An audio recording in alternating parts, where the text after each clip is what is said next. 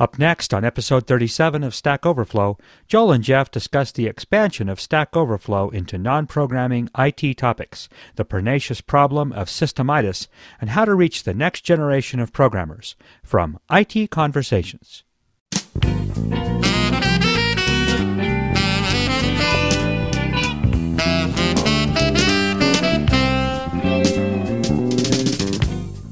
Hi, this is Phil Windley. Today I'm excited to bring you another great program from Stack Overflow with Joel Spolsky and Jeff Atwood here on IT Conversations. The Conversations Network is a 501c3 nonprofit, and we need your help. For a tax deductible donation of as little as $5 per month, you can support this channel and the rest of the Conversations Network. So please visit conversationsnetwork.org to become a member and help us continue to bring our programs to the world for free. Our audio files are delivered by Limelight Networks, the high performance content delivery network for digital media. And now, here's Stack Overflow. It's your Skype buddy. Yes, we're Skype buddies. That's awesome. Um, Oh, somebody on Twitter told me to say hello to you. oh, hello, so- Twitter. Um, he- hello. I just do what people on Twitter, you know, tell me to do. Really. Um, I, I, I posted a question on Twitter asking the people what I should get because I dropped my DVD player on the ground yesterday and it Wait, wait, wait. stopped You have a. DVD player? Uh, you know, it's yeah. What do you have, like an eight-track tape player and like a VHS?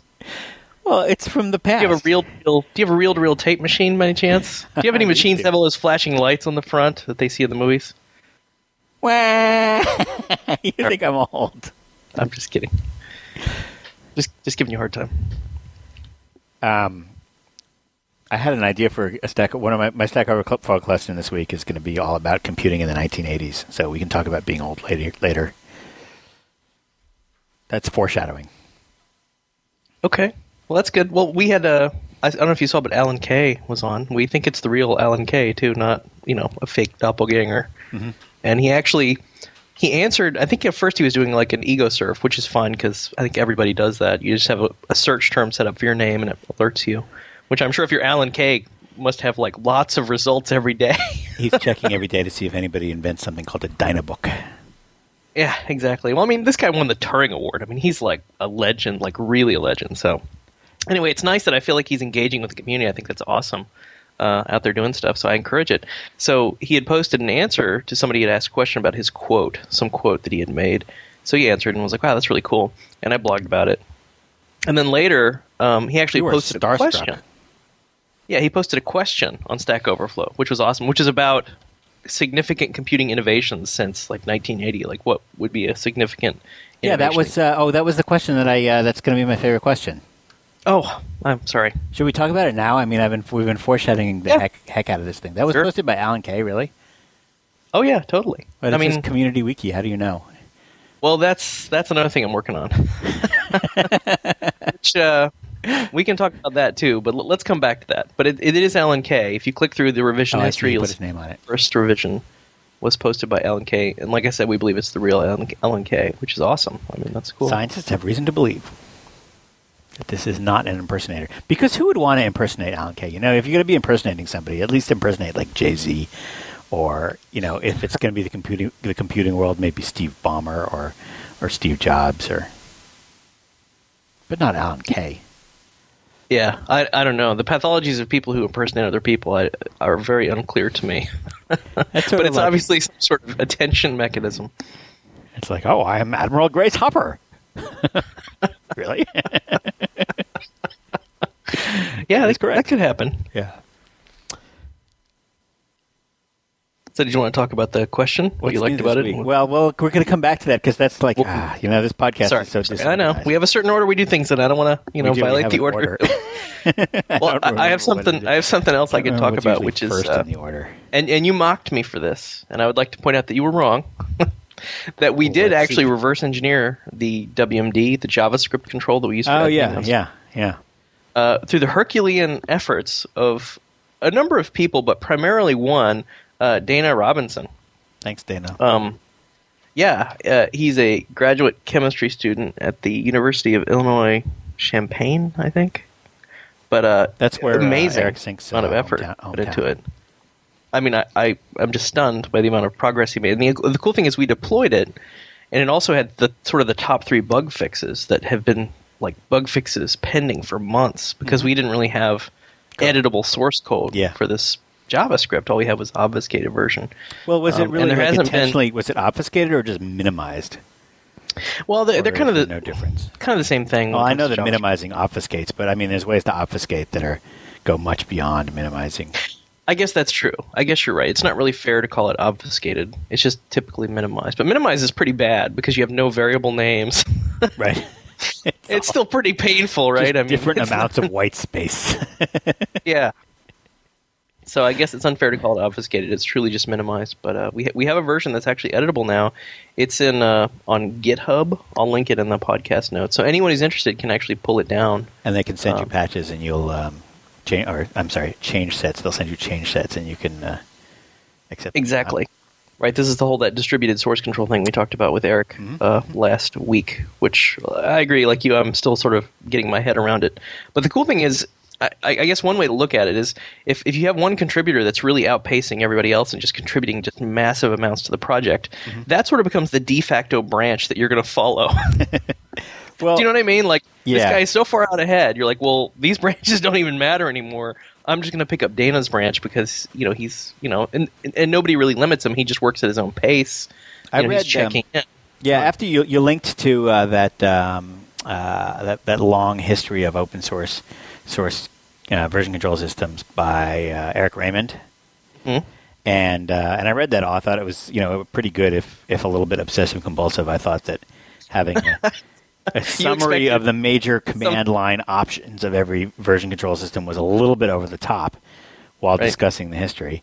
Um, but that was cool, and I read it except for the summary of the major command line options uh, in each version control system historically. And uh, um, you know, I think the the thing what I learned most about it is when you think of di- di- distributed version control systems, you have to stop thinking of it of of it as being a bunch of different versions of your source code, like version one, version two, version three. That's probably how you're thinking of it. You have to start thinking of it as a bunch of floating change sets. Each of these change sets can be applied or not applied. You know what I mean? Like it's all about thinking not about I got version one, I got version two, I got version three, but about thinking mm-hmm. I have the diff that would take you from the version that doesn't have spell checking to the version that does have spell checking. It's sort of like Right. thinking of you know, like looking at a page and thinking about the white between the letters instead of the letters themselves. And once you start thinking that way, uh, everything becomes easier to understand suddenly in the distributed Well, version control. I think that's an excellent point, and I think that's a good way to think of it. But one concern I have is that merging doesn't. I mean, there's still ways I could edit the code that would make your merge impossible, practically, to merge with with my stuff. Sure. Now the the the, the, the canonical pathology there is say I went in and reformatted all the code with a different style. Now this is a very bad thing to do. People like don't do this, but Right. say you did. Say you're very anal about formatting. Yeah, yeah. So you, all you've done is reformatted the code. Yeah, so you've got this horrible Every- change set that nobody's ever going to want to apply. Well, exactly because you've created like an unmergeable set essentially. I mean, there's no diff tool in the world that I've seen that So can deal Linus uh, rejects your change set, and you're done. That's you really have to think about it. like this. This model kind of sprung up out of the idea that there already is code, and it's a very very large blob of code, and there's somebody who's sitting there in their in their office, and their job is to you know accept or reject all these incoming supplicants who have come with possible changes, and uh, the change set itself is the uh, the, the, the minimum unit. And when you think about a very, very large body of code and a bunch of distributed people making small patches to it, it's very unlikely that there's going to be uh, major conflicts. Right. You're, you're not, if you're going to be the guy that goes in and reformats all the code, which would be the worst possible scenario for this merge. Right. You're right. Your your code will just never be accepted. So I guess it puts the burden on the person writing the code to create a change set that is easy to accept. Yeah, or they can do the merge themselves, and there's all kinds of tools and stuff like that, and there's these tools that I don't even understand. There's a thing called rebasing, which sounds like something drug addicts do, and um, indeed, I think that's really what it, what it is. Right. Where you're Well, like, I I, think- got this, I got this change set, and I want to magically change it. So instead of being a change set from what it's a change set of, it instead becomes a change set off of somebody else, some other version. Oh wow. Well, I remember in Linus's talk. I know I know Eric was not fond of that talk, but one thing I did get out of that, there were a few key things I got out of that, and one was that you can sort of put the burden, kind of like what I've seen with Dana's work, is the person who's most interested can kind of own it, mm-hmm. and like they're responsible for doing the merge. It's like, okay, just you do the work, and then you know. so I, I think there's a neat dynamic that comes out of that that maybe reflects sort of the open source. When you're doing you know. distributed, why do you need the thing? Why do they even have like GitHub? Like, what's the point of that if it's distributed? What what uh, isn't it supposed to be distributed? Why do you need a? Well, it's the same. Isn't it the same thing as like torrents? I mean, you still have to have a centralized tracker. Otherwise, how the heck would people find each other? okay, You know. I guess So even though it's distributed, I mean, like torrents are distributed, but if you took out the trackers, right, that would still be pretty crippling because nobody would be able to find each other anymore. right. They would You know, just have to stay home and rebase all the time. Yeah. and I think that's legal in like 36. So Yeah. you got to be really careful when you're, Uh, they you're rebasing. yet categorized it as an illegal activity. Uh, we got a, a snarky email from somebody, which I won't whose name I won't mention, saying that we're too conversational and that we should stick more to the topic and be less like radio DJs. I, I think it's a done deal at this point. I mean, if you if you're listening to the podcast, you like it, and if you don't, you don't. I don't know. it's difficult to react to broad criticism like that. Yeah, I'm just Oh. going based on this. If we still have six listeners, then we're doing better than we were when we started and we had four listeners. Well, it's your dad, Joel. Your dad, your dad still listens, right? yeah. Okay, you pay him to listen, but still, he's listening. You know, as long as you keep those checks coming, he'll. Right. Well, you know, if he wants, you know, I, at some point he's going to rely on me to feed him and. so That's true. that is the end game. You know, we're having we're having a, a, a baby here, and I, never really thought of it that way. But thank you for reminding me that Oh, yeah. eventually Yeah. your kids have to take care of you. Mhm. So you got to be a little nice to them, so they don't totally hate you. Right. So a, another topic, um, I, I do have most of the server hardware coming together for Stack Overflow. Yeah. And Yeah. I don't want to talk too much about the details, but we have sort of tentatively picked a data center uh, for this stuff to go in. Mm-hmm. Um, and the exciting thing, well, fun one is just fun to mess with the server hardware. I know we've talked about it quite a bit in a few previous podcasts, so I don't want to get too much into it. But it's really fun for me to like build the RAID arrays and like see how they work and like eject drives and just sort of get a feel for how that all works. And some of the lessons you brought up earlier, like if you insert a drive that the array thinks is another drive, that's really bad. right. You have to. You have to. It's it's probably worth like having like a written procedure of like when a drive fails, here's what we're going to do, or you know if a right? just so you sort of know the steps to follow and you know that they're tested because you can really i mean if, if it were possible to cause like one of those time warps where the entire universe implodes and we're just all gone it would be a RAID array that would be involved in that i think you know like if there was a way using server standard server hardware to destroy the universe as we know it or create a black hole you know in poughkeepsie new york that swallows up everything um, it would have something to do with the RAID controllers. Totally. And the other thing I'm finding is uh, the amount of time it takes to rebuild the array is pretty pretty long. Uh, so so the bigger server, the 2U server that we have, does dynamic like on the fly rebuilding, uh, no problem. But it takes many many hours. I think even for the 500 gig drive, I just ejected it, which worked, and then I put it back in. And then you know the light flashes indicate that's resyncing in the background while the server's running, which obviously has some impact on performance. Um, it took at least I want to say eight hours. It took a long time. So Yeah, you know that's something you got to think about as well. Is like that's how, long. how How long does it take to read an entire like terabyte drive? well these are only 500 gig drives. These are half terabyte drives, Yeah, but okay, it takes how a while. it take to read. Like like, on like, like, uh, the resyncing. It's just a read write. It's not doing anything remarkably inefficiently. It's just like if you've ever tried to copy an entire half gig drive, it just takes a, a, Right. a long, long time. It it really does. It truly does, and that's what you sort of forget because on the one U server, I don't think I can do like a hot rebuild because that's just a mirror. So ejecting worked fine. Like I was able to eject. The server didn't even hiccup or anything. Uh, but when I reinserted the drive, it blue screened, which is obviously not one of the goals. Um, so you have to sort of go into the BIOS and do uh, a resync of the two drives, and that where the computer's totally doing nothing but copy data from one drive to the other Oh, was the server is down. just over. This is happening. That's right. That was What for kind of RAID is this? for hours. Oh, yeah. Well, these are the the one user are very inexpensive, and I think they have just a really entry level RAID sort of configuration. And you're gonna you're gonna have two of those. You're gonna have two front end one use, right? I am. One of the pieces of advice I got uh, in the initial post I made on this was, you know, think about redundancy and think about things failing because you know you're not going to be there, right? yeah, what we So- did, uh, yeah, what we've done almost, uh, you know, for years worked very well for Fog Creek is two Windows servers running the network load balancer, and they just sort of talk amongst themselves and decide which one is going to pick up which requests. Uh, so you don't need an external hardware load balancer. And you just got then two web servers running at the same time. And the nice thing about that is if one of them dies, you just go into network load balancer and said this one has died. It doesn't detect it, unfortunately, because it's a cheesy, low level uh, tool. But it does at least uh, allow you to keep things running. Uh, and it, and more commonly, it- it's it's actually kind of rare for one of them to die. What's more common is like every Tuesday you get some patches from Microsoft and you want to apply them, but you don't want to bring the site down. So uh, you just bring you just tell the network load balancer to drain stop one of them, and then all the new requests go to the other server, and you wait for about a minute while the server the server that you're drain stopping finishes its pending requests. And that can actually take as long as an hour because you got to keep alive, and you may have people still still sucking down stuff off of you. And then um, and then you bring that server down, you know, patch it, bring it back up, and then do the opposite. And uh, I did that, you know, myself single-handedly for, um, for the first few years of, of various Fog Creek websites and Dawn software, and it saved us a lot of uh, downtime. Right.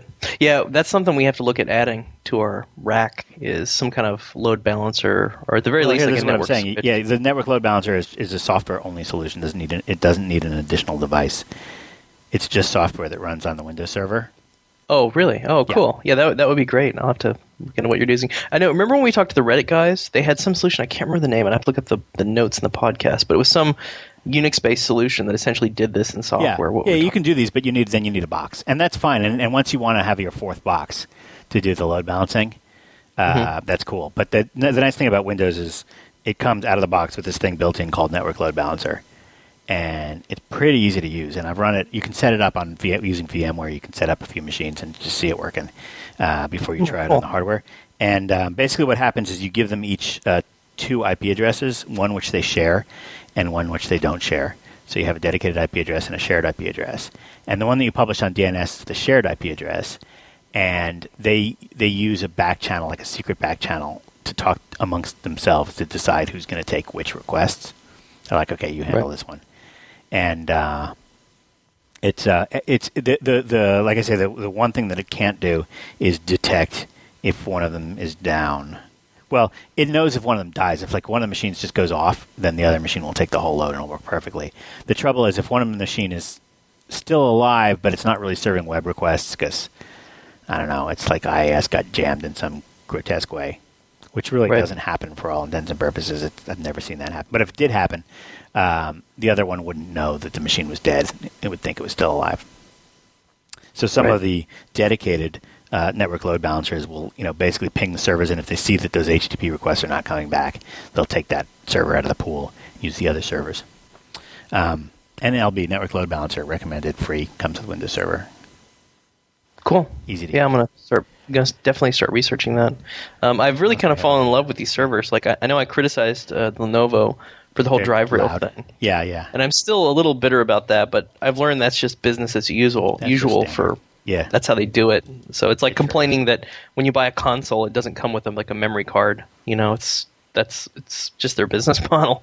But now that I've secured uh, drive bays that work on eBay um, for like 25 bucks a pop, I'm a little more Cool. uh, optimistic. And, now, uh, are they? Uh, when you said you plugged in one of the drives in it, blue screen, that may be Well- because of a bad drive, a drive caddy, right? Because No, the goal of the drive so. caddy is to cause, is is to ensure that the electrical connections are made like simultaneously in some way, or No, I- don't think that's the case. I think this is just a low end RAID solution. It doesn't it's like only a cold or warm Okay. swap. It's not really hot swap.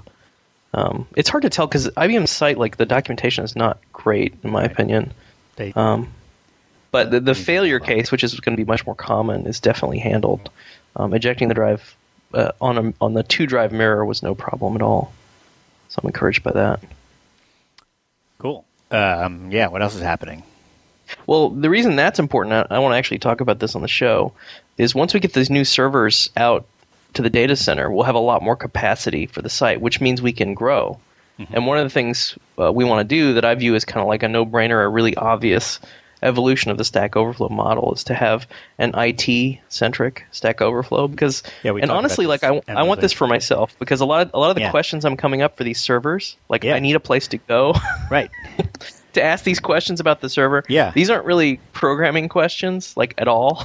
No, but they are. Like- but you know what? There's there's sort of it's a gradient from from programming to IT to just you know keeping a system running to you know mom can't get her new printer to work. Right. Yeah, so maybe that's our first challenge is, is defining, okay, we want to have a new IT centric Stack Overflow site. So I guess, well, even before that, maybe question number zero is what do we do with the name? Is it going to be Stack Overflow IT? Is it going to be another name that's more, you know, IT friendly than Stack IT-centric. Overflow? Hey, let's Um, have a contest for to come up with a name for that just the same. Well, uh, yeah, let's just do that again. I think it should be more IT centric. Uh, that was my gut uh, feeling, coffee too. overflow, for example. Yeah. Something that happens in the, over there in the IT and the help desk uh, floor. They have uh, they don't have Stack Overflow so much. Maybe you're right. Maybe that would be a good good way to introduce people to the, the idea is to to announce it and say, hey, and also it's kind of a contest where Right. we're trying to come up with a name for the site because people really like the Stack Overflow name. You know, that was something we we brainstormed for a long. Naming is really really hard. Well, we who uh, who originally man, suggested it? Because there was a I remember there was a vote. I, I have to look up my notes. I don't want to give the wrong person credit, but it wasn't me. I know the person that came with Stack Overflow was somebody I emailed. Well, um, Anil that I- came up with the concept, the general concept of you want something that's a that's a meaningful name to programmers. That's true. Let's give Anil Dash credit for that Yeah. because we were naming it. And again, naming is super hard. Whether you're naming code, you're naming human beings. I don't care. Naming is just really difficult to Hey, get right. naming human beings, Yes. you're going to have to name a human being at some point. Well, we have, but I'm I'm not allowed to really say the name. Okay, uh, say it, say it. I'll delete trouble. it later. Just say it. Just say it. I won't. I won't leave it in the podcast. I'll I'll I'll, I'll delete it. I won't.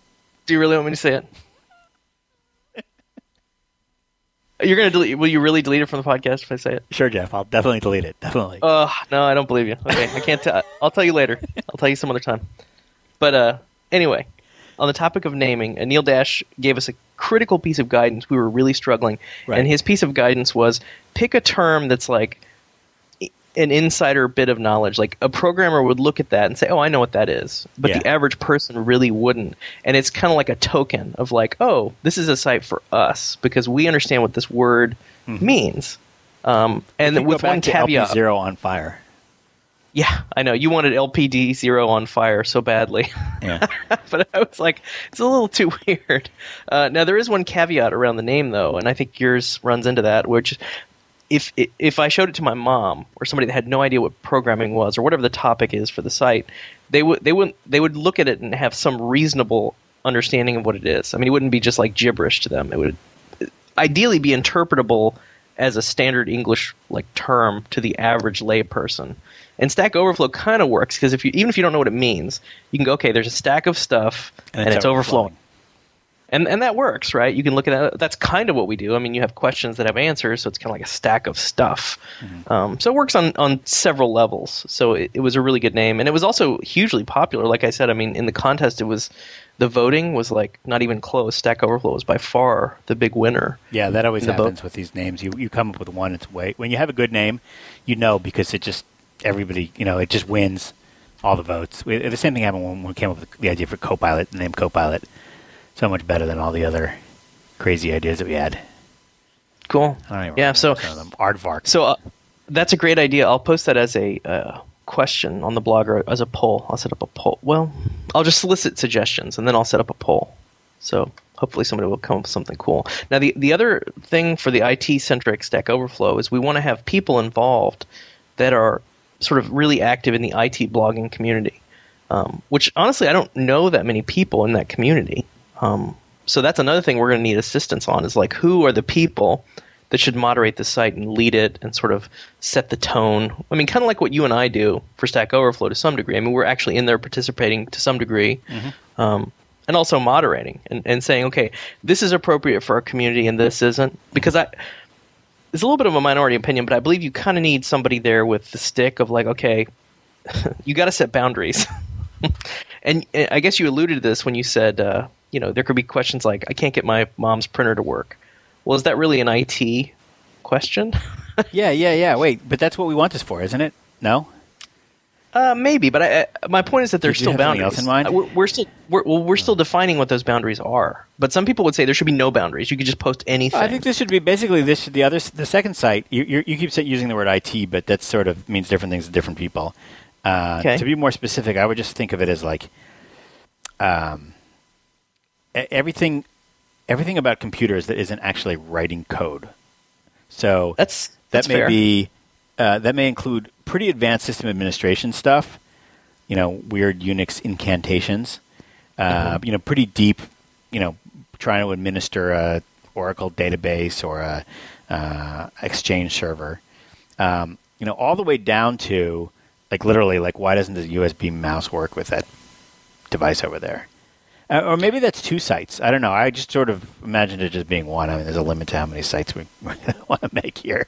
Uh, well, yeah. So Uh, maybe and- you've and got this- like computer, you know, home computer help, which is like the Windows and stuff like that. But I kind of feel like you need to have there's sort of a continuum of knowledge, and you need to have you can't divide the world into we're the smart people and we're the dumb people because who's going to help the dumb people? I don't mean dumb. I mean novice. You know, I mean the home novice. unsophisticated. Who's going to help the Unsophisticated, exactly. You, you want you really want the sophisticated people to help the unsophisticated people, and so there has to be something in it for the sophisticated people too. So there is there can't be like an upper bound or a lower bound of how difficult the questions can be. You know, I mean, the, the, the Stack Overflow has some questions that are just the simplest possible programming questions by people who don't as- understand what an assignment is going to be. Right.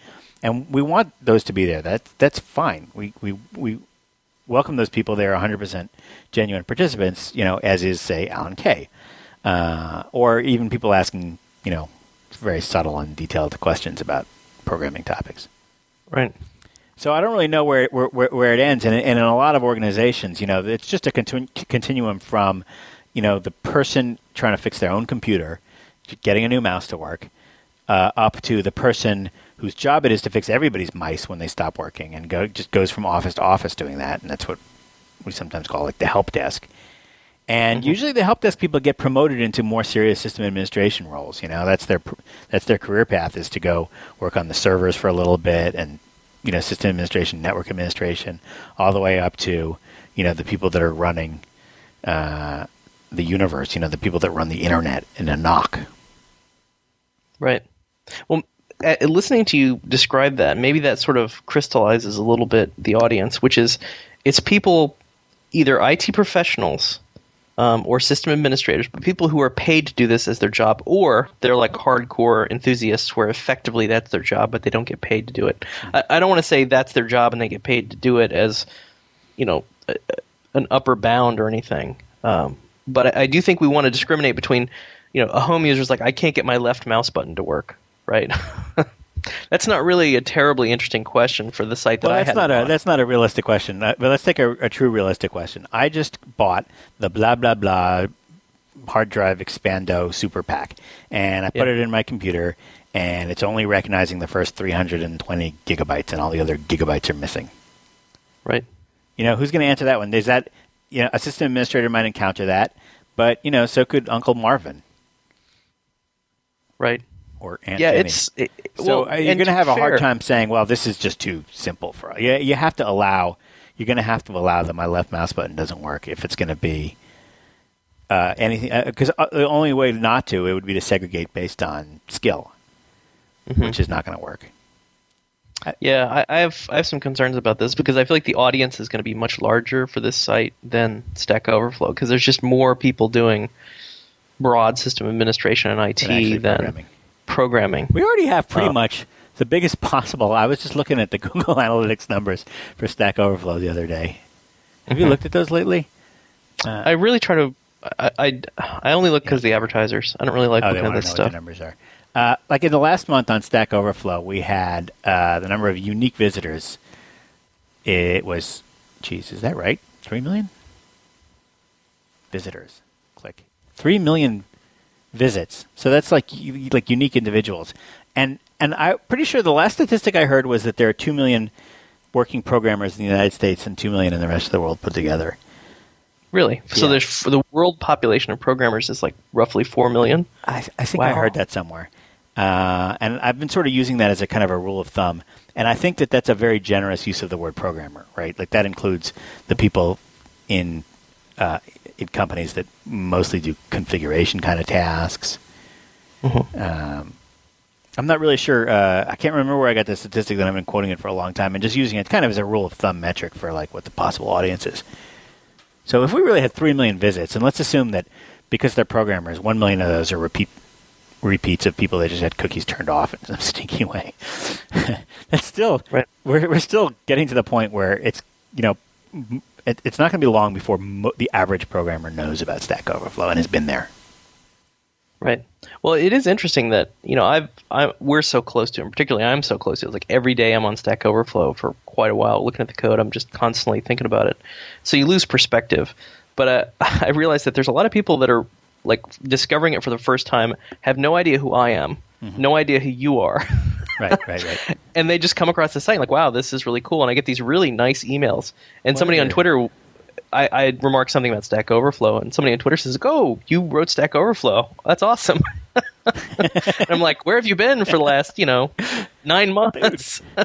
But this is the uh, norm. yeah. This is Yeah. how distribution works. That's the broad audience. The people that are really hardcore and into every little you know new thing and have followed this are really you know a very small percentage of the audience overall. I got So some more. See, the bulk all kind of interesting stats here. We should, we should. Uh, let me just, let me just announce some of these cool stats um, from Google Analytics. Uh, the browsers that people use: 52% Firefox, 32% Internet Explorer, 7% Google Chrome. Wow, that is I remarkably fast adoption. I love Chrome. Oh, I love Chrome. Keep going. Uh, connection speed: only 3% are dial-up.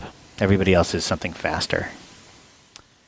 Um, what else do you want to know? There- There's, you can get this sort of ge- geog- geography kind of kind of thing. It shows you Talk about the geography because that that comes up occasionally. Yeah, number one, United States. Number two, India. Number three, United Kingdom. Uh, number four, India's Canada. number two now. Wow, they didn't used to be number two. Yep. I thought, yeah, wow. What about Canada? You forgot Canada. Where's, where's. Canada in there? Number four. Four. Okay. And uh, the first uh, non-English speaking country, number five, is Germany, and then uh, Netherlands. Excellent. Uh, we have no visitors in what is this? The Central African Republic of something or other. Senegal. Well, we did get one visitor in what the heck country is this? Chad. There we go. We have one visitor from Chad, but he only he just went to one page and then left. Right. Remarkable. Um, should we do some uh, listener questions? Yeah. Do we have how many do we have? No, I don't know. I got all kinds, but some of them are kind of old. But I got you know, eh, eh, eh. well, pick, folks, pick you your got to call in with your questions. Right. Do you, do you have one that you like though? yeah, let's. Uh, here's one from Alfred. Hello, Jeff. Hello, Joel. This is Alfred BR, and I have a question about open source and the sluggish economy. I was wondering what you think might happen to the whole open source movement. Will it grow? Will projects get more developers since there may be more people out of work and looking for something to do? Or will it shrink because open source might have been an artifact of a good economy and it disappears in bad economies. Anyway, just wondering what you're thinking, and thanks for the podcast. Bye. Yeah, Jeff. Um, I, my initial gut feeling is that I don't think open source stuff would be affected by the economy swings really at all, um, unless there's like a, a Mad Max style wor- apocalypse, in which case We I don't think we'll be using computers so much anymore. uh, so, barring that, uh, the worldwide apocalypse scenario, um, I still feel like. Are you still there, Joel? Yes. I had that dramatic sound, so I don't know if that was you. Yeah, I was just trying to. Oh, you stupid! Uh, Don't even get me started about Audacity. Okay, sorry. Normally it's good, but there's, I, I got this old version of Audacity that refuses to open two copies at the same time. I see. I thought maybe the worldwide apocalypse had started with that one sound that you made. Yeah, I don't think you know. I should mention, you know, a, a deep recession would be, um, you know, five percent reduction in economic activity, ten percent, you know, maybe twenty percent. So this is not. Uh, this is still kind of. It's not. A, I don't want to say a rounding error, but it's not going to substantially change the world in, in software that much. And you know what? I haven't yet really seen. I hate to say this, but I haven't yet really seen this so-called recession hit tech that much. Uh, there were, uh, I, you know, I haven't heard stories of big layoffs uh, at software companies. We talked about this. We've talked about this in the past. I haven't heard stories of big layoffs at software companies or high tech companies, except for the usual kind of like five to ten percent cleaning house that a recession is, is you know, sort of a good excuse to get rid of the people that you did, never had the heart to get rid of. Right. Uh, in, in, in previous times, and, and while I'm not saying that there aren't people out there hurting, uh, psh, you know, this is just not going to be a tech recession. I, I, I, I'm, I'm not, I'm not noticing it. You know, we had a couple of bad months uh, here at Fog Creek, and uh, and when I say bad, I mean like ten or twenty. You know, they were like, they were, they were, they were like, our, they were, they were not any worse than we had had before. So we were sort of like at the every every month we have certain revenues, and there's kind of a natural range those revenues move at. And we had a couple of months that were very much at the bottom of the range. Um, but then January just came, everything came back full force. So I don't know why. Awesome. Uh, Good. So you still have a job then? Because I was thinking if, if things do. don't go well, at, you know, Fog Creek, they would let you go. You know, just cut They would. some of the Well, bottom line, cut some of the dead wood out of the organization. Only one here that doesn't know how to use the, the version control system. Every time I want to check something in, I go waste some programmer's time for half Yeah. an hour. Uh, So, so our answer to Alfred's question is one: we don't. Th- this is this is, tech is somewhat immune to what's happening right so now. far, so a, far, it's, a, it's not that bad. immune, yeah. B is tech is somewhat immune. Um, and then C, I would add, is like I think open source tends to kind of be more of a labor of love statistically. So honestly, short of the Road Warrior future, I don't really see it being affected by anything. I think it'll kind of plod along. Yeah. Uh, I'm still really unclear about some of the business models. So I don't want to speak too much to that as far as you know how the business models are going to evolve. There are, but you know, I, I- should I should mention there there uh, in in web when one web 1.0 crashed, um, there there are a few projects that came out of people then being unemployed and just building something, and there are a few, you know, kind of major products that came out of that. I think uh, I think uh, BitTorrent is in that category. I'm not sure. I'm just sort of digging in my memory, but but certainly a bunch of the big hot Web 2.0 apps were started by people who were either laid off or just basically underutilized after the first crash. right, that's a fair point. So it would really only have upside. For we wouldn't necessarily expect to see a downside. We expect Right. to see upside. So if there was a big, you know, job loss, then potentially there'd be more open source activity, but pr- probably not less. Yeah, and, and there may be companies looking to economize who try to use open source in ways that they never bothered before, and that may they, Right. that may stimulate some open source development. Right. Eh, it's one of those half dozen of one, six dozen and a half of the other. Uh, let's take another question from Sean. Hi, Jeff and Joel. This is Sean from Philadelphia. It's uh, user ID 26. Twenty six. 22,630 user that lower than Jon Skeet. My question is for Joel, and it's business and software related. So, say you've been writing code all morning, you're hungry, you go to a pizza shop, you've never been there before, and they don't sell slices, only like individual small, like personal pies. Why do they do this? Um, that's my question. And Yeah, also, great Joel, I'll be at Future of Web Apps Miami, and I can't wait to uh, hear you. All right, Yeah. awesome question, Sean, and I'll buy you a pizza at the Web Apps of Future in Miami. Yeah. Wait, so you know who Sean is, right? This is a kind of a notorious Stack Overflow user. You know that, right? You don't. You better film. Well, you don't because you're not in it day to day like I am. So, Sh- Sean, uh, Sean, uh, I, I like Sean. Let me just say that I like all of our Stack Overflow users, um, and I think that they're the reason Stack Overflow is what it is. Even the ones that I don't always agree with, like I feel like they have ideas of what Stack Overflow should be or how it should work that are sort of kind of majorly different from mine. Um, they're still the, the the backbone of what it is, right? I mean, I, I tolerate dissent because I don't have this view that I'm the only correct person on the system, right? It, it's it's it is a community in a very real sense. Like I have implemented things that I totally disagree with. Wait, pizza. The Um, question's about pizza. Well, I just want to mention who Sean is. I, I apologize. Oh, okay. So Sean, historically, from from earliest times, he was the guy that came up with that exploit around the cookies on our site that I Oh, wrote yeah, about. That was sort of fun. That was Sean. so he edited his profile and put in a bit of JavaScript that actually sent cookies back to his server, uh, which is borderline not cool, right?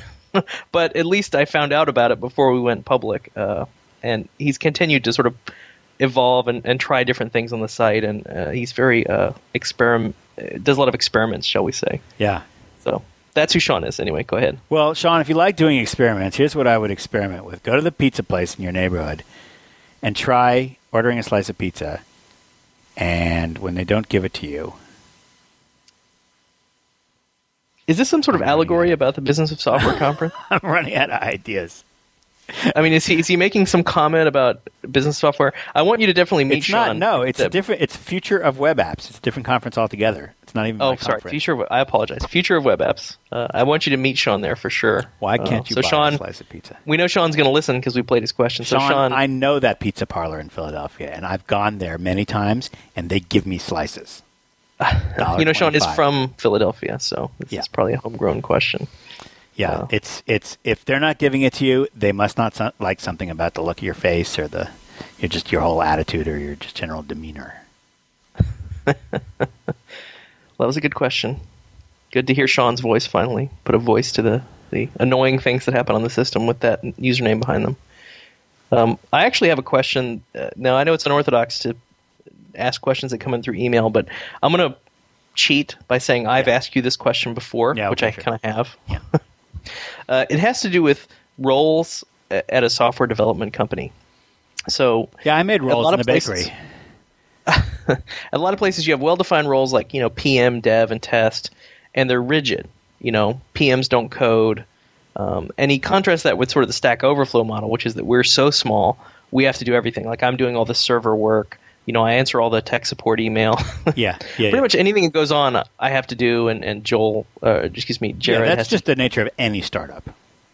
right. That's the nature of any startup. Any but I think he's asking about if this is to have these rigid barriers in the organization as you get larger, to have these really well-defined roles, uh, where you know, as a programmer, all you do is program. You know, you're not designing the product at all. Mm-hmm. Um, is is that something that makes sense? Is that something that you're behind? I mean, what what are your opinions on this? Yeah, well, it does. Believe because first of all, uh, you know, not everybody has the skills to do all those different roles, and so it's true. While I, you know, I'm still the graphic designer for Fog Creek Software, and it shows. Oh boy, you know, you know what I mean? Like it's like I, yeah, I'll do all that stuff, but it doesn't mean I can do it well. And so, you know, if people sort of stick to their knitting with the one thing that they that they're really experts at, first of all, they you know they enjoy the things that they're expert experts at more, and secondly, they're more likely to, to have the skills. So for years, I did the system administration here, but boy, as soon as I could hire a professional to do it, you know, things just got much much better. And and you know, obviously, a lot of things that I did in the most expedient possible way because I just didn't have time to learn and practice and experience. Uh, all of a sudden, got done got done better. You know, that said, there's a lot of a lot of pleasure in in doing everything and being sort of a one man show. Um, So you think it's a, it's a control, the control part of the axis, where you feel like, okay, you control every part of the end product, and that makes the fact that you're not it's like also the just best. fun. It's, it's sort of more interesting. It's like you know, hey, I'm the wait, I'm the cook, and I'm the waiter, and I'll bring out the food to you and take your order, and I'll sweep up at the end of the uh, of the night. And there's something sort of holistic about that. I don't know what holistic means, but Well, no, you're right. There's a sort the of right word. intimacy there, right? It's like, okay, I'm creating an experience for you where Yep. I'm going to do everything. I'll so do if anything happens that that I don't like or that you don't like, we have total control. yeah, You know, Yeah. I, I can hand tailor this experience for you yeah, end to end. Because when you hand off features to other people, or you hand off like slices of you know the task to other people, you're sort of you, you lose a little bit of control, you know, over the output. Um, so I can see there's an attraction there, of sort of handcrafting everything. Mm-hmm. You know, like you're a craftsman and you built, you know, it's made with love, and every part was created by you, even if it wasn't as professional as it could have been. yeah. And you're You know, working in the front of the store, and there's a little sign outside that's not very nice, but you made it, and the store isn't as clean as it could be. you know, there's Right. all kinds of. Um, No, there's a charm to that, I think, Yes, and and it gets to the craftsmanship of actually building software, which is nice. And once you sort of specialize, you know, the whole specialization is for insects argument, where you have this army of people that come in and everything's very rigid, and it's like an assembly line. It's like McDonald's, right? Right. Uh, at, at, at one extreme, where all the food is the same, but it's repeatably the same. That's like the, the end point of some of that, right? Yeah, and that may remove you know a certain amount of variety from people's lives, but I don't really think it it does. I think that there's still, even within those specializations, you're, you're doing a lot of different things all the time. So You also brought up a good point of like, say, being a designer. Let's use designer as an example. And have you heard this term diviner? designer, like developer designer, diviner. no, and I'm going to try to forget it as hard as I possibly can. Enjoy that. Uh, so you're right. I mean, I, I'm I'm okay at copying designs, but I'm a really crap designer at, at my core. But I think it's important to know how to do something just well enough to understand that you suck at it. Do you know what I mean? yeah, because otherwise you can't really judge the people that you hire to do it and tell if they're. That's right. That's exactly what I'm saying. Like if you don't know design at all, somebody could show you that it's just horrible. Like you know, red on black flashing. You'd be like, "Oh, that's great," Yep. because you have no competency at all in the discipline. So you want to have some level of competency, not like you know level ten or whatever, but like level say three at least as, as a minimum. So I mean, sometimes this- you're just sitting there. the desi- Design is one of the things that all of us really have to know a little bit about graphic design.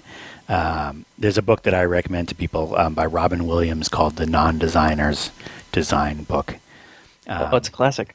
Yeah, and she's written a bunch of other books on other uh, slightly related topics, and I think that was her first one.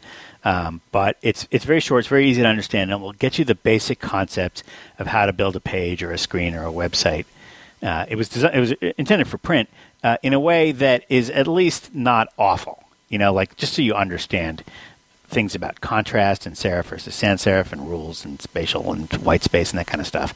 Um, you know, it'll get you the concept so that when you have to do it, you'll do a 80% better job. Not a nice job, mind you, because that's going to take Right. years and years of practice.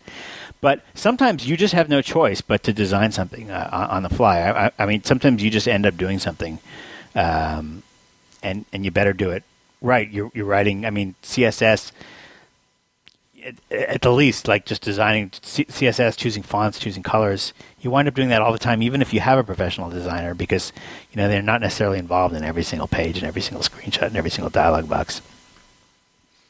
Right. I'm trying to- and I think certainly as a small company, I mean that Yeah. this is required. This is not optional. This is. Right. It's only as you get larger that you have the luxury of these specializations. And it's good And to I think- learn about some of that stuff. Like it's good to learn about uh, you know whatever it may be. When I just think about the the things that I've learned about over the years um, in, in trying to create a company here, everything from like accounting to architecture to graphic design to uh, system administration to marketing to advertising. To, Uh, let's not forget interior design. Yeah, that was I was calling that architecture.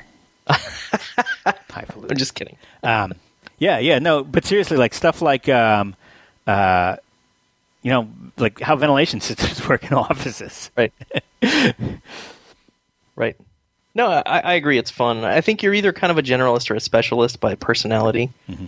And like I said, you and I, we've talked about this before, a little bit cheating a little bit because we're obviously generalists. So we're going to always skew to that axis of the, Right. the graph. Um, and it could very well be different for different people. But I do think there's a core truth that you tend to be really good at certain things just naturally, mm-hmm. and those will come easy to you.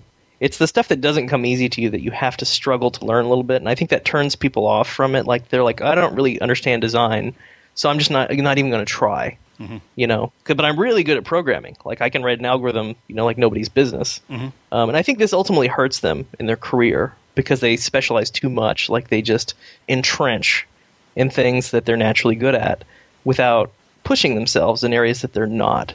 Right. Um, so I, I would caution you. I see that a lot in software developers, and I know I talk about it all the time on my blog. Um, but I think it's really important, and I think that's maybe one of the things to get out of Daniel's email is that you really do want to cross train a little in some of these other disciplines. That they will actually make you a better developer, surprisingly. There is, uh, you know, one thing that happens a lot of times is uh, programmers get uh, bored with just the straight programming, and so they start to kind of over overcomplicate the jobs, their jobs a little bit. And um, if they have non-technical management, they can usually get away with this. So what they do is they say, you know, I keep making the same CRUD reports all day long. I gotta make a framework. We need a framework. I've looked at all those available frameworks. They're all crap. I need to make my own framework.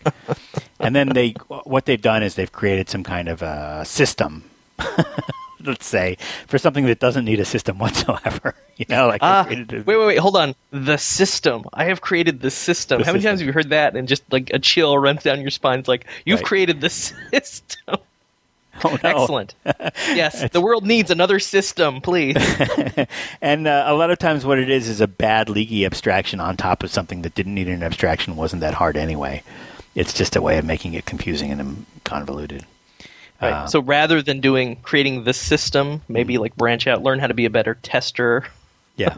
learn Well- learn some basic project management stuff. Learn I mean, some designs. That's that's just sort of a sign, maybe, that a programmer is getting a little bit bored with what they're doing. They're just not being intellectually challenged yet, and uh, you know, maybe they need to just try some a different specialty for a while, whatever that that may be. It doesn't have to be programming. It could be uh, QA, customer service, marketing, sales. You know, try something else uh, in your company. As, even even in a company that has very very rigid boundaries, um, you know, if if somebody's creative and smart, there's no reason you can't switch careers every five years or ten years. That's a really excellent observation. So if you observe systemitis in your programmers, then you need you need to take some steps to deal with that because that's a symptom. And I, I would agree with that. And I think a lot of places like they see systemitis and they see that as oh wow you're a really good programmer. You've Right. created the system.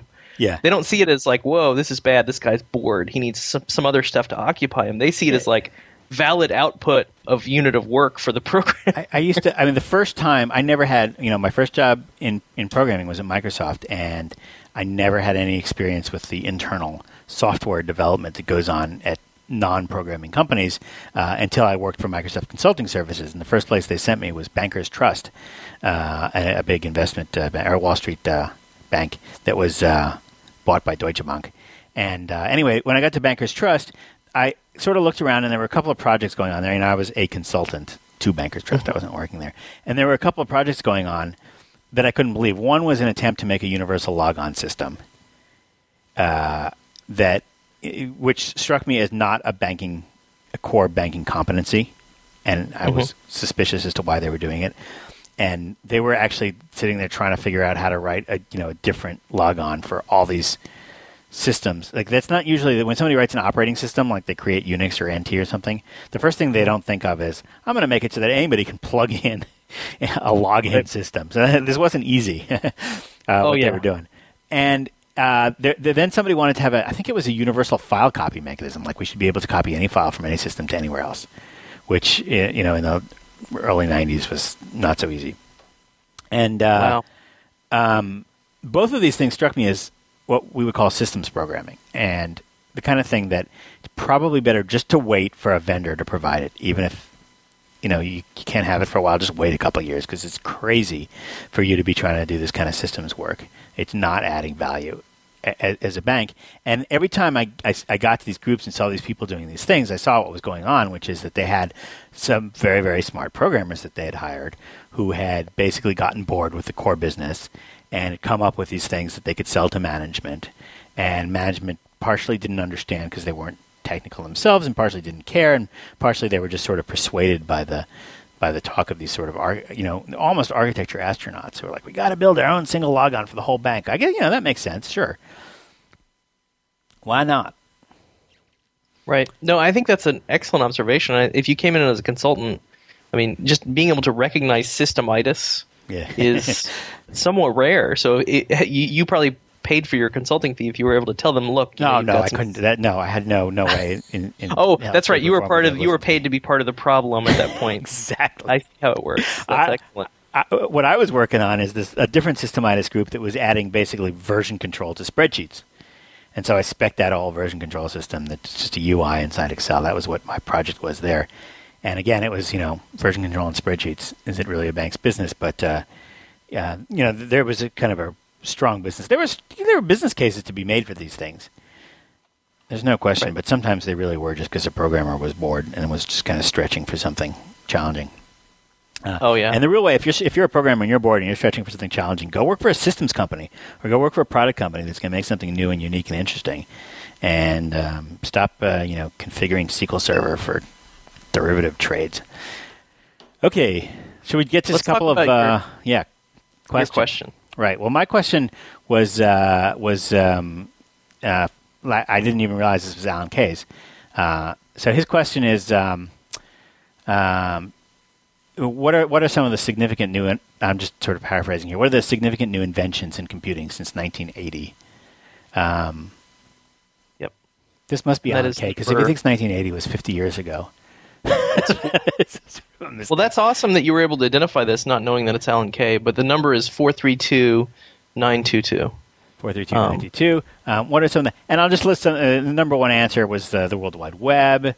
Number two was the Free Software Foundation, uh, desktop publishing, color, package management. Okay. Wait, how come there's somebody here? quoting me. Oh, I see. That's from the transcript. Um, just-in-time compilation. I don't. I don't. First of all, I don't really like this list. If I had to say what is the significant new inventions in computing, uh, maybe it's not an invention.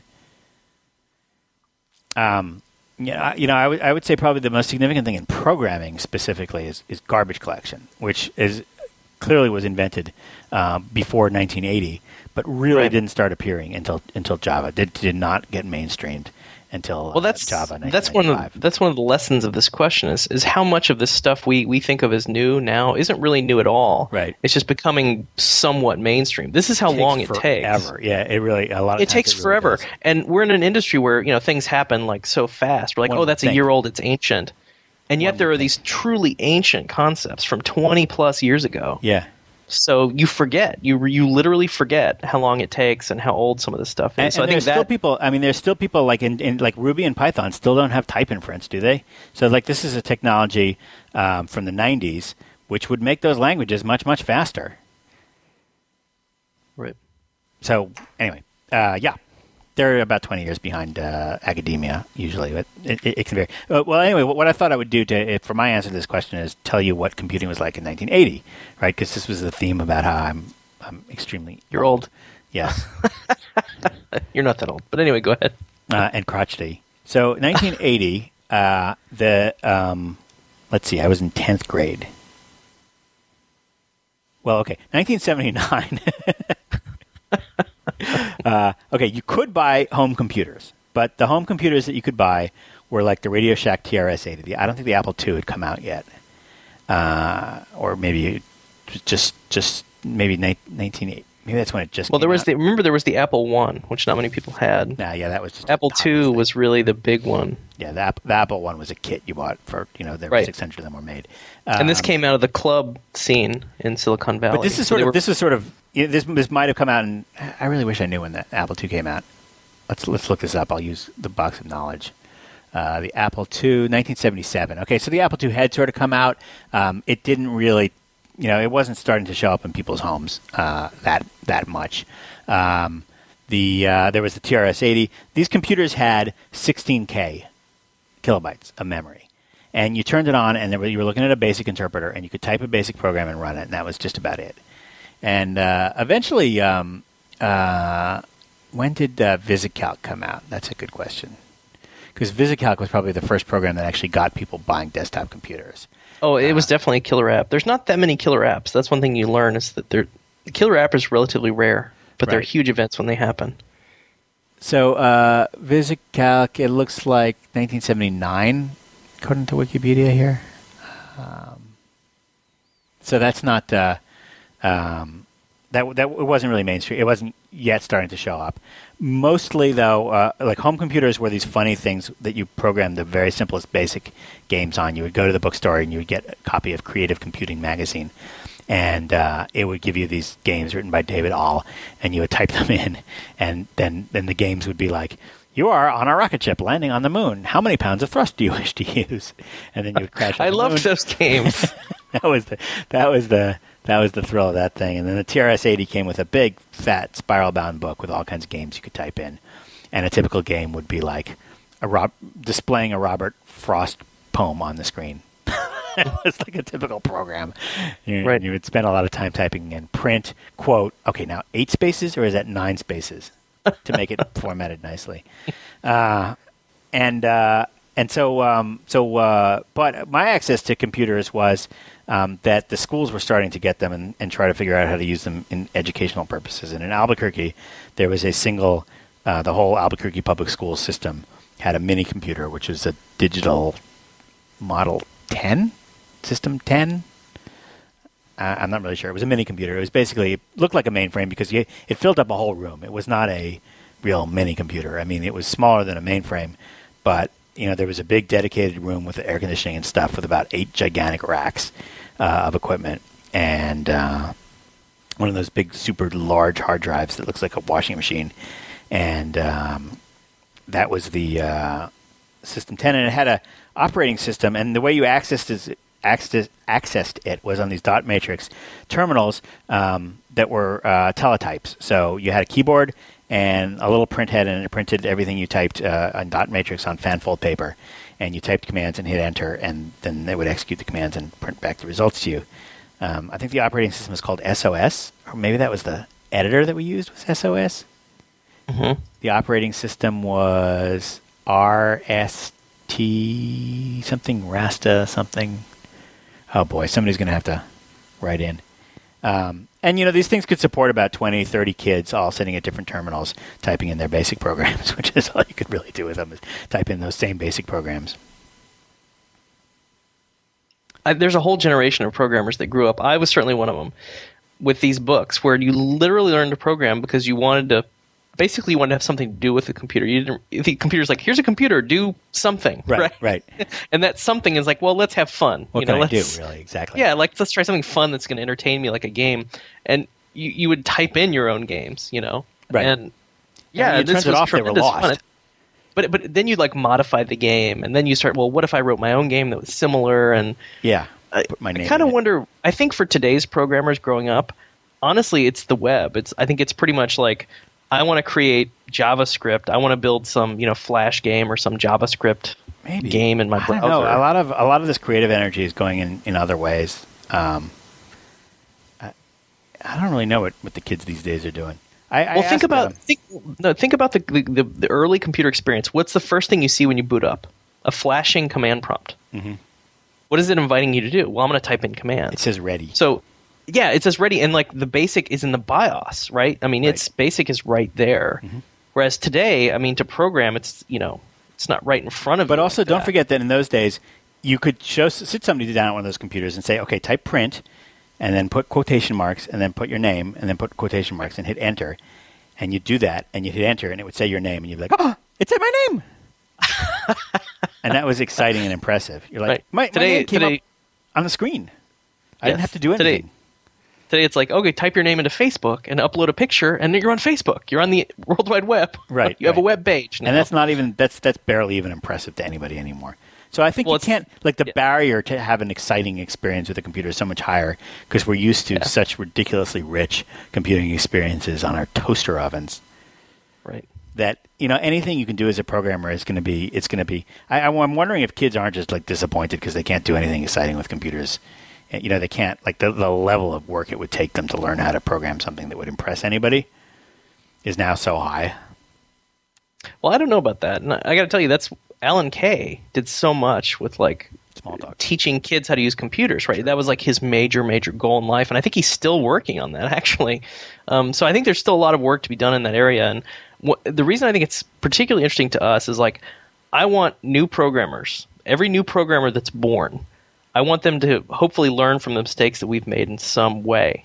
So I think it's critical that we sort of reach out to these programmers and at least let them know the information is out there about you know the kind of mistakes you're going to make and the things you're going to do wrong and uh, because that's one of my great fears is like I don't think software I don't think programming is really an engineering discipline yet. I think mm. it's very much still an amateur activity although it's improving. Mm-hmm.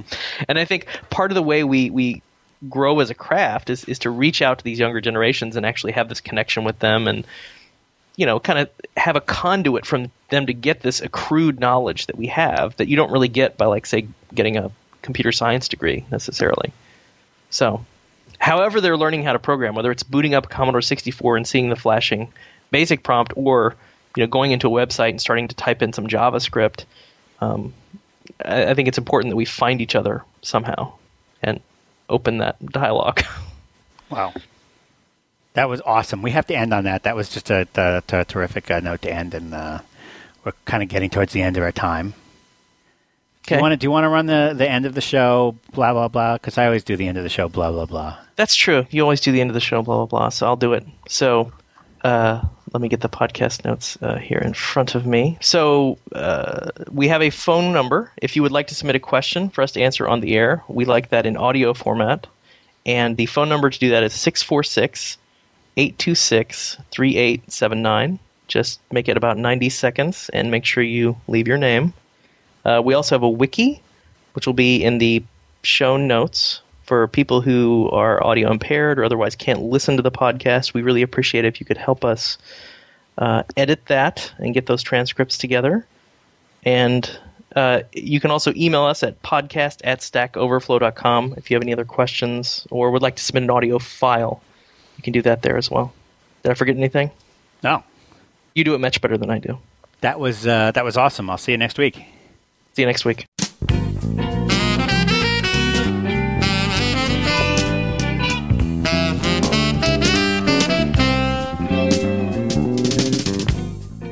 You've been listening to Stack Overflow with Jeff Atwood and Joel Spolsky. The Conversations Network is a 501c3 nonprofit, and we need your help. For a tax-deductible donation of as little as $5 per month, you can support this channel and the rest of the Conversations Network. So please visit conversationsnetwork.org to become a member and help us continue to bring our programs to the world for free. Our audio files are delivered by Limelight Networks, the high-performance content delivery network for digital media. The post-production audio engineer for this program was Joel Spolsky. Our website editor was Jeff Atwood. The series producer is Jeff Atwood. This is Phil Windley. I hope you'll join me next time for another great presentation from Stack Overflow here on IT Conversations.